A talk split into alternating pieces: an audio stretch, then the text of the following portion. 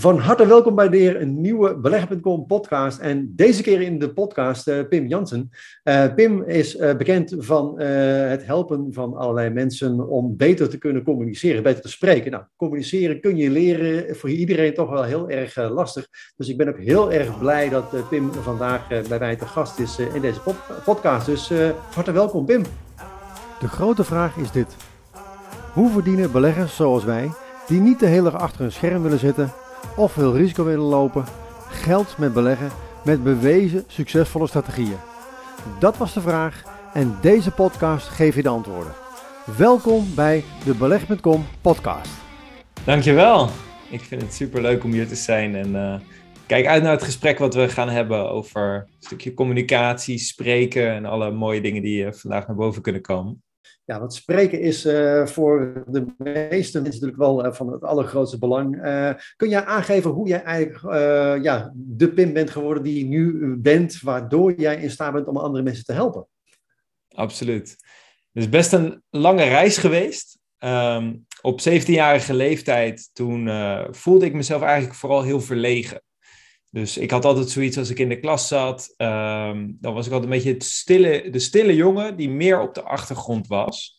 En nooit echt zichzelf durfde te laten horen. Dus bijvoorbeeld ook presenteren vond ik inderdaad enorm eng. Als ik dan voor de klas moest staan, ik zag in één keer dertig paar ogen op mij gericht. Dan, uh, dan brak het, uh, het angstzweet me eigenlijk gelijk uit. Uh, of bijvoorbeeld op onbekende mensen afstappen vond ik, uh, vond ik enorm spannend.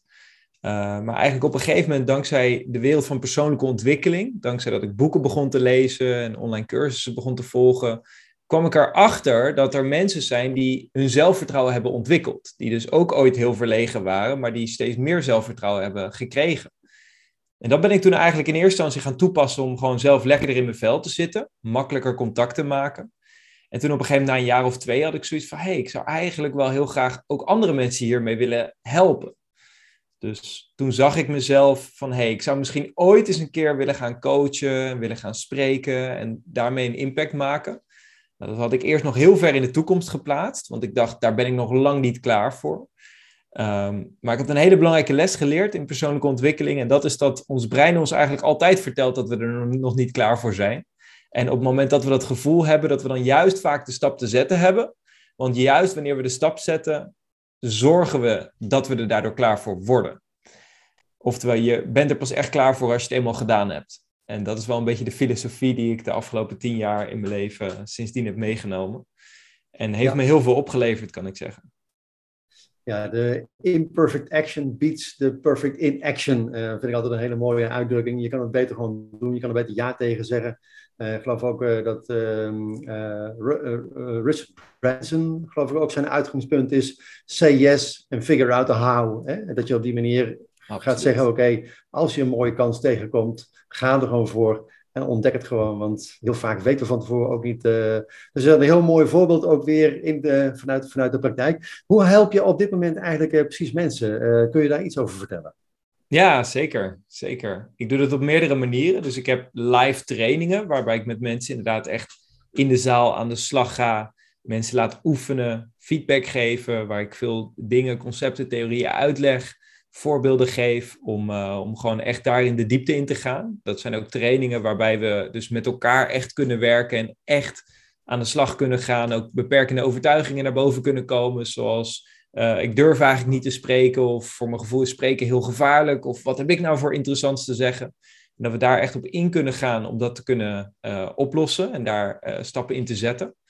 Uh, daarnaast geef ik ook uh, webinars, uh, ik maak video's voor mijn YouTube-kanaal. Dus ik, ik, ik grijp eigenlijk ook in dat opzicht elke mogelijkheid aan om mensen op de een of andere manier te helpen. En ja, bijvoorbeeld op YouTube of in mijn eigen podcast is dat dan heel laagdrempelig. Of hè, zoals we dat nu doen, is natuurlijk ook weer met de intentie van hey, hoe kunnen we hiermee een, uh, een aantal mensen in ieder geval inspireren, zodat zij daarmee stappen ook kunnen zetten. Uh, dus dat is de meest laagdrempelige variant. En dan uh, van dat helemaal tot, tot uh, echt trainingen waar je gewoon meerdere dagen aan de slag gaat en gaat oefenen. Ja.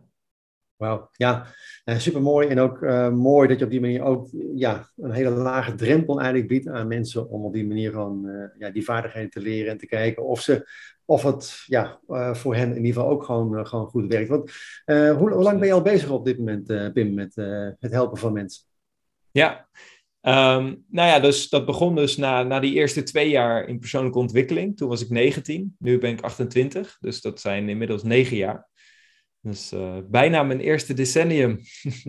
Wauw. Het is tijd voor een feestje.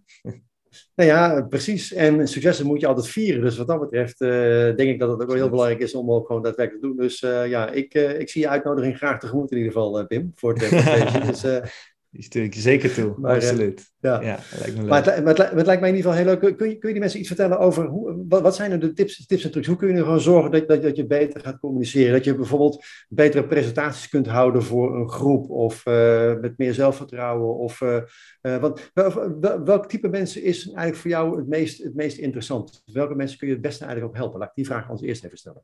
Ja, ja zeker. Nou, dus uh, allereerst is dat dus inderdaad het interessante van hè, wie kan ik het allerbeste helpen. Um, kijk, ik, ik, ik heb zelf heel veel ervaring als spreker en coach. Dus ik ben ook veelal gericht op mensen die zelf een ambitie hebben om te spreken of te coachen. Um, alleen, het, het mooie aan het spreken in het openbaar is dat de vaardigheid van het effectief presentaties kunnen geven, die helpt je op ieder gebied in je leven om effectiever te communiceren. Dus op het moment dat jij in staat bent om met zelfvertrouwen voor een groep te staan en een presentatie te geven voor dertig man, vijftig man of voor honderd man, kan je voorstellen wat dat weer voor extra benefits met zich meebrengt op het moment dat je in een teammeeting zit en je hebt daar heb je iets te vertellen voor de groep of dat je uh, met je partner een discussie aangaat of als je geen partner hebt dat je op een date bent met iemand en dat je gewoon doordat je weet van hé, hey, ik, heb, ik heb voor een groep van veertig man durven spreken, dus dit één-op-één gesprek moet ook wel lukken. Dus dat is misschien wel het mooiste cadeau wat ik ook zelf heb ontvangen dankzij het kunnen spreken in het openbaar en het ervaren van inmiddels iets meer dan achthonderd live presentaties.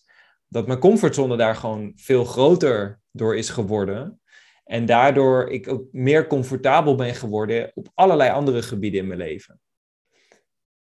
Ja, dat is dus in dat opzicht kan het voor iedereen relevant zijn. Ja. Ja. Ja, precies, want je, je krijgt meer zelfvertrouwen en dat straalt weer af op je zakelijke relaties, maar ook je privé-relaties, op jezelf beter in je vel voelen. Dus eigenlijk ja. kun je wel zeggen dat je gewoon heel veel mensen gewoon hiermee gewoon ook uh, een dienst hebben bewezen, alleen maar door ze te helpen Absoluut. om beter te, te kunnen gaan communiceren natuurlijk. Want ja, communiceren is wel een van de uh, lastigste dingen, denk ik, toch wel voor veel mensen. Tenminste, als ik zo om me heen kijk, ook naar mezelf kijk, uh, ja... Er gaat nog wel eens een keer wat mis met communiceren. Kun je, kun je daar ook iets over vertellen? Wat, wat, wat, gaat er, wat kan er zo al misgaan? Waar, waar, ja. Wat voor tips kun je mensen meegeven om daarop te, op te focussen? Mm-hmm. Nou, dat, allereerst zou, ik, zou mijn tip zijn om niet te veel te focussen op dat wat er mis kan gaan. Uh, omdat ons brein een beetje zo werkt dat datgene waar we op focussen, dat is vaak wat we naar ons toe trekken. Um, En hè, ons brein filtert alles weg waar we ons niet op focussen. Dus als we alleen maar focussen op wat er fout gaat, dan kun je voor een groep van vijftig man staan en dan zie je één iemand die het niet naar zijn zin heeft. En dan ben je alleen maar daarmee bezig. Dan ga je dat helemaal als een gigantisch probleem creëren in je hoofd, terwijl er negenenveertig mensen in de zaal wel tevreden zijn. Uh, maar die ene persoon op dat moment uh, het grootste obstakel vormt. Ja, en, ja, ja, ik kan me, ik kan me herinneren, ja. ik weet niet of jij zelf ook een slipcursus he, hebt gedaan, maar dat was ook, de eerste stap mm, was gewoon focus ja. niet op die lantaarnpaal, want dan ga je ook naar die lantaarnpaal, ja. of met skiën, hè, dat je gewoon weet, ja. focus niet op die boom, want dan ga je ook die boom, die boom in inderdaad. Dus, absoluut, uh, absoluut. Ik kan, ik kan me daar ja, heel, dat heel veel voor voorstellen. Ja, ja dat, is, dat is precies wat het is. Ik heb nooit een slipcursus gedaan, maar ik heb wel veel gesnowboard. En ik kan me inderdaad nog heel goed herinneren dat ik op een gegeven moment echt met razende vaart van die berg afving. Uh, afging. En dat ik toen zo snel ging voor mijn gevoel dat ik echt op dat moment mezelf afvroeg van oké, okay, shit, als ik nu val, wat gaat er dan gebeuren? Nou, drie seconden later lag ik op mijn rug en was ik inderdaad weer dertig meter verder die berg afgegleden. Ja, to- to- gelukkig, uh, gelukkig ging het verder goed. Maar het is wel gelijk een les van hey, datgene waar je op focust bepaalt vaak wat je ziet. En datgene wat je ziet bepaalt vaak weer wat je ervaring gaat zijn. En Kijk, de, de angst voor spreken in het openbaar bleek op een gegeven moment een aantal jaar geleden uit bepaalde onderzoeken dat het de nummer één angst ter wereld was. Dus, en de nummer twee angst ter wereld was dan de angst voor de dood. Um, dus er was toen ook zo'n comedian die zei van, nou, dat betekent blijkbaar dat de meeste mensen dus op een begrafenis liever in de kist zouden willen liggen dan dat ze op het podium staan om een toespraak te houden. En ergens is dat natuurlijk te bizar voor woorden. Maar voor heel veel mensen voelt het wel zo. Dat die angst gewoon zo groot is dat ze eigenlijk alles liever doen dan daar te gaan staan en op het podium te staan. En zo was het ook voor mij die eerste keren. Alleen gelukkig had ik de les geleerd van, hé, hey, als je die angst overwint, als je juist die angst recht in de ogen aankijkt en juist datgene gaat doen wat je spannend vindt, dan wordt inderdaad die comfortzone wordt groter, waardoor die angst minder wordt.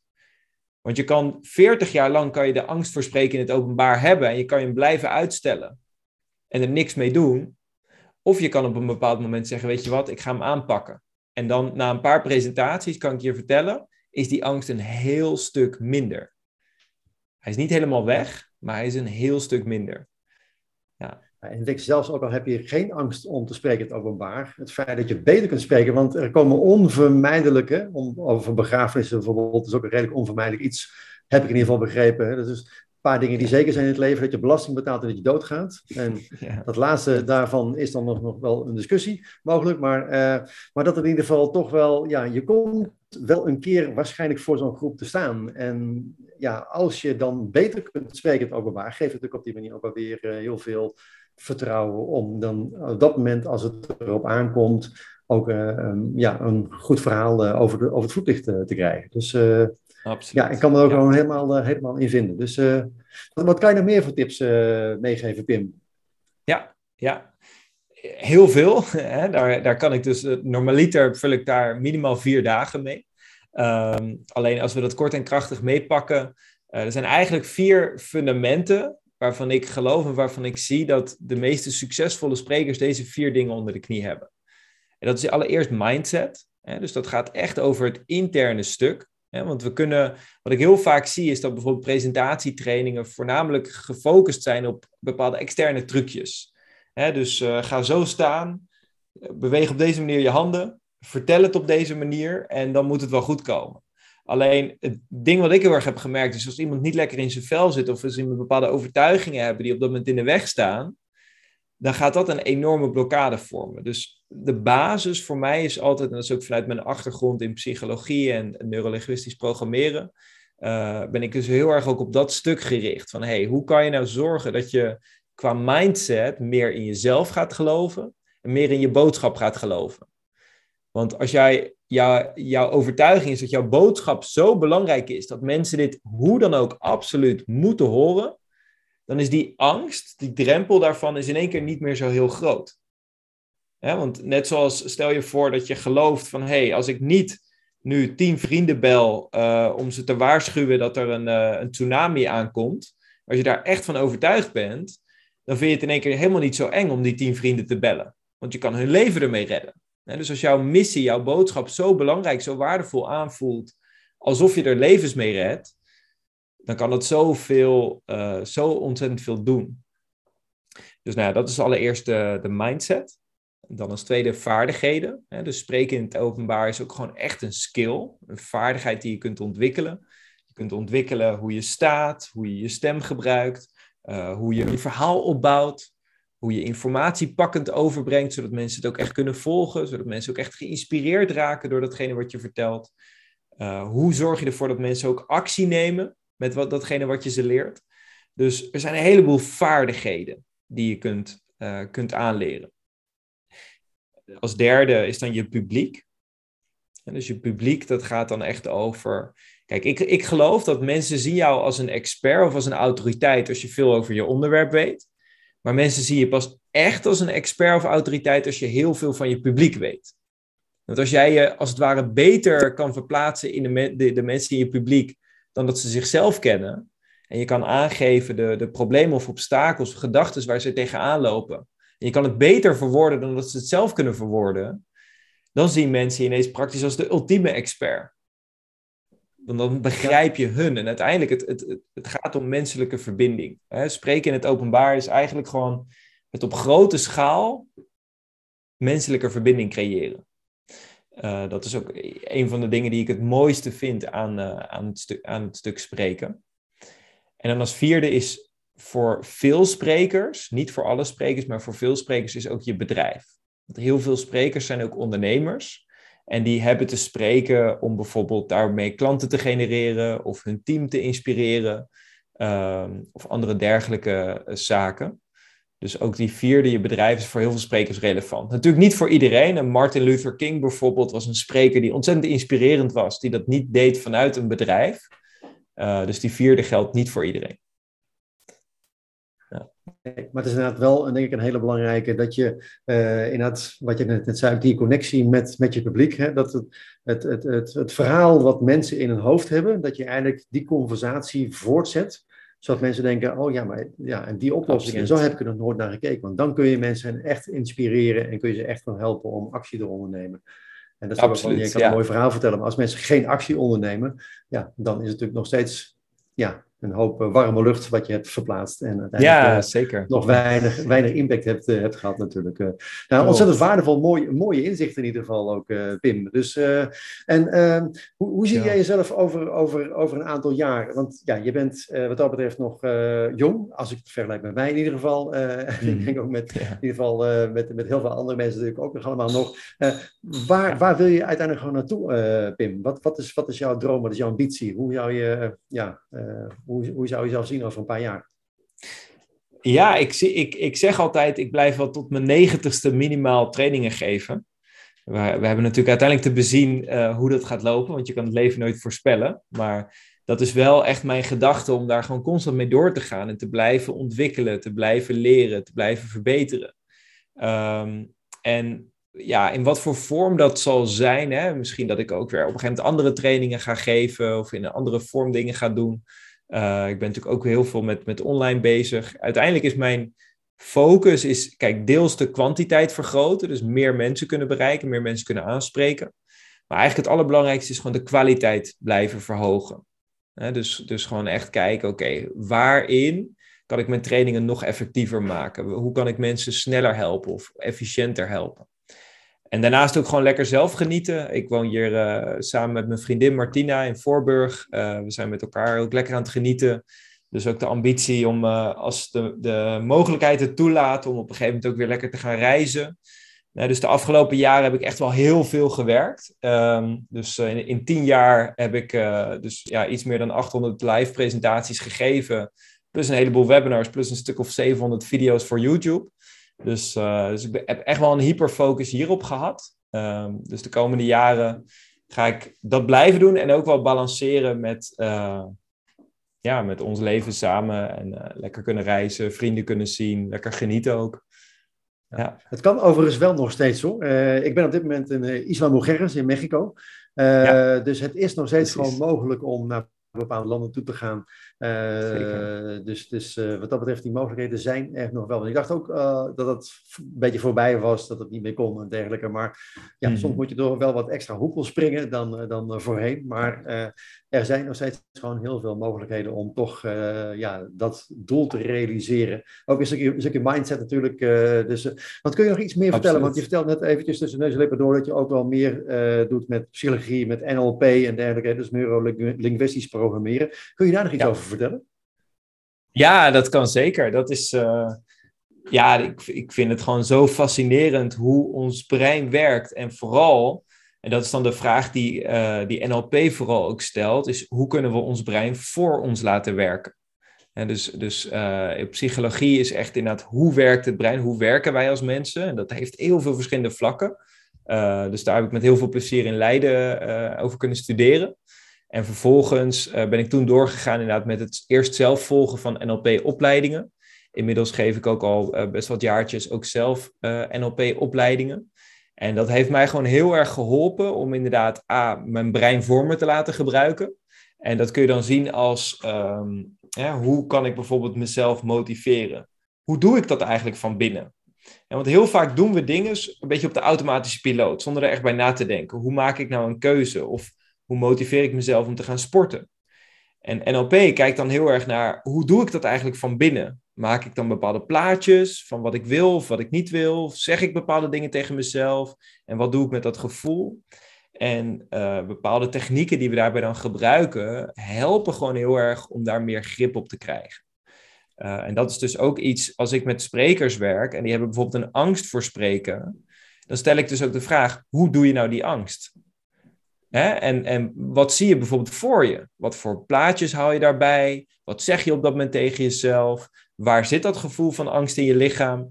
En de kunst daarbij is eigenlijk bewustzijn vergroten. Dus ik maak mensen heel bewust van wat ervaar je op dit moment en hoe doe je nou dat, datgene wat je doet?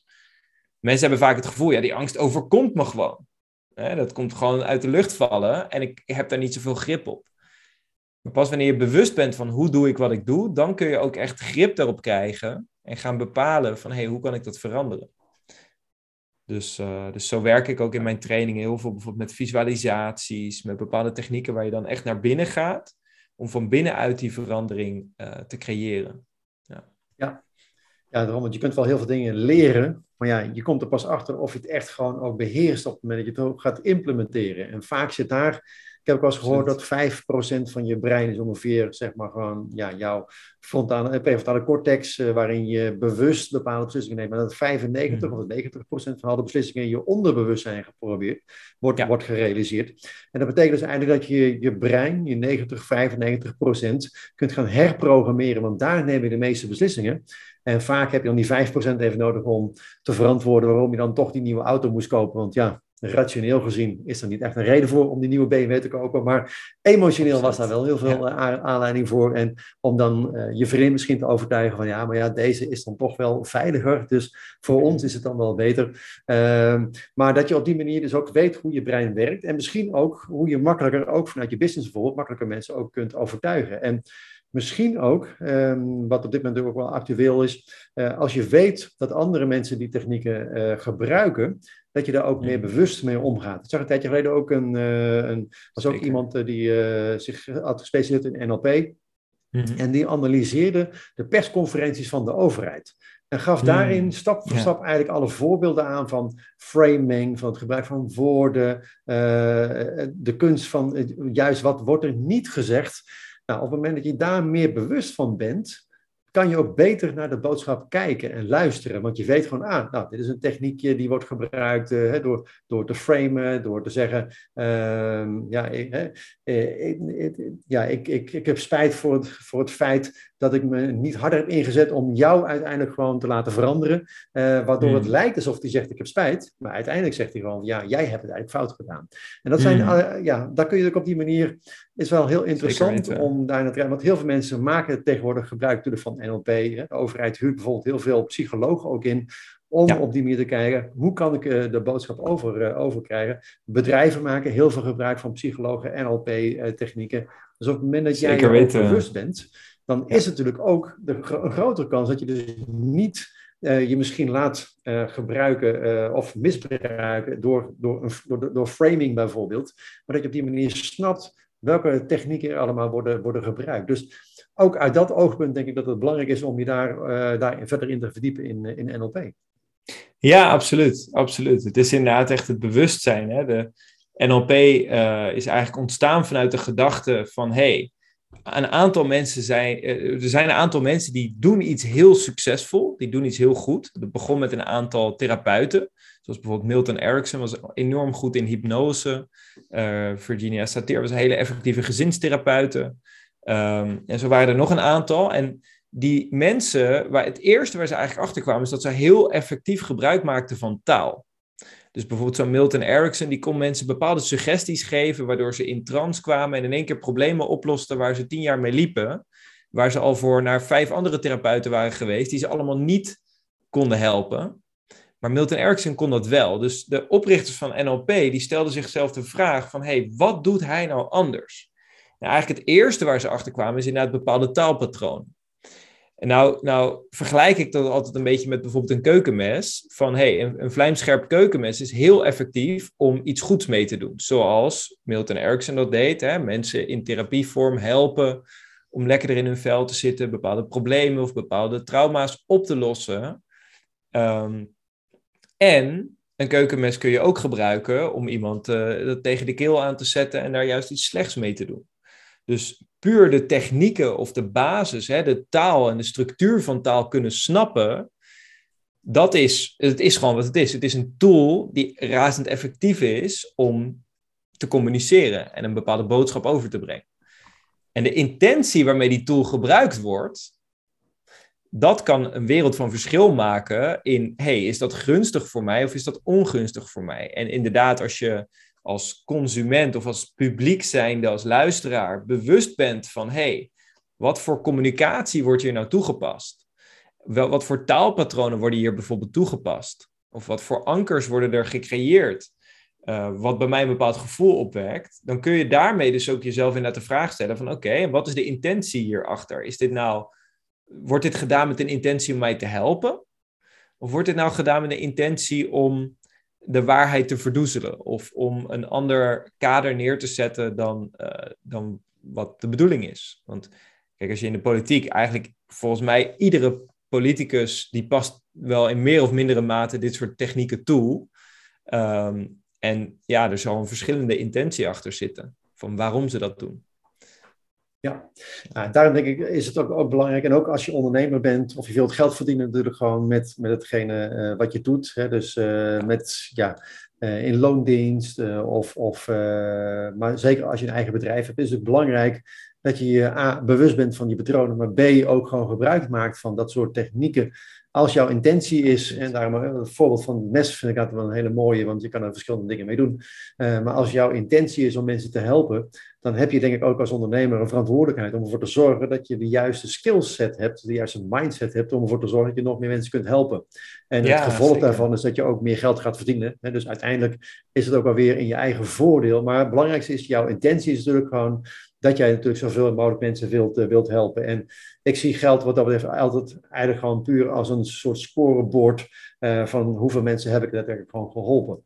Maar daarom is het wel belangrijk, denk ik, uh, ik verdiep me daarom ook in, in zaken zoals N L P, uh, zoals ik gewoon zorgen dat ik me verdiep in psychologie, in het spreken, in het openbaar en dergelijke. Want hoe beter jij jouw verhaal over het voetlicht kan krijgen, of je zal maar gevraagd worden inderdaad gewoon op die begrafenis van die dierbare om iets te spreken, dat je op dat moment in staat bent om, in, uh, ja, um, om toch de boodschap over te, te kunnen brengen die je ook graag uh, wilt overbrengen. Dus, uh, maar Pim, ik heb ook begrepen, jij gaat ook een training voor ons verzorgen om, uh, om hier nog dieper op in te gaan, om mensen nog meer uit te leggen van hoe kun jij nou zorgen dat jij uh, beter kunt communiceren, beter uh, je verhaal over het voetlicht kunt, kunt krijgen.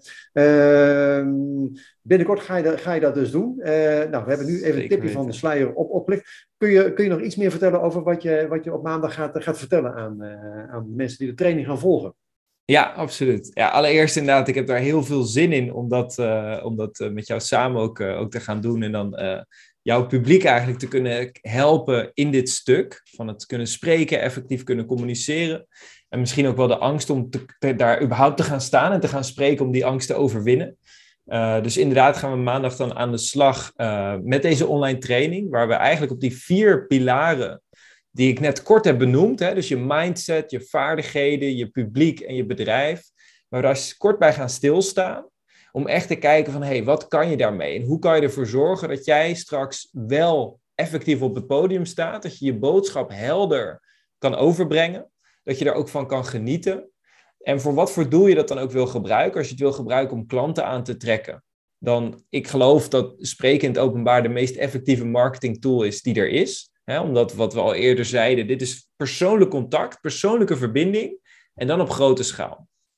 Daarbij misschien nog wel belangrijk om toe te voegen trouwens. Uh, hetgeen wat ik mensen leer is echt ook de structuur van een presentatie plus de skills. Waarvan ik eigenlijk zelf heel erg heb gemerkt dat je het zowel kan toepassen voor online presentaties als ook voor offline.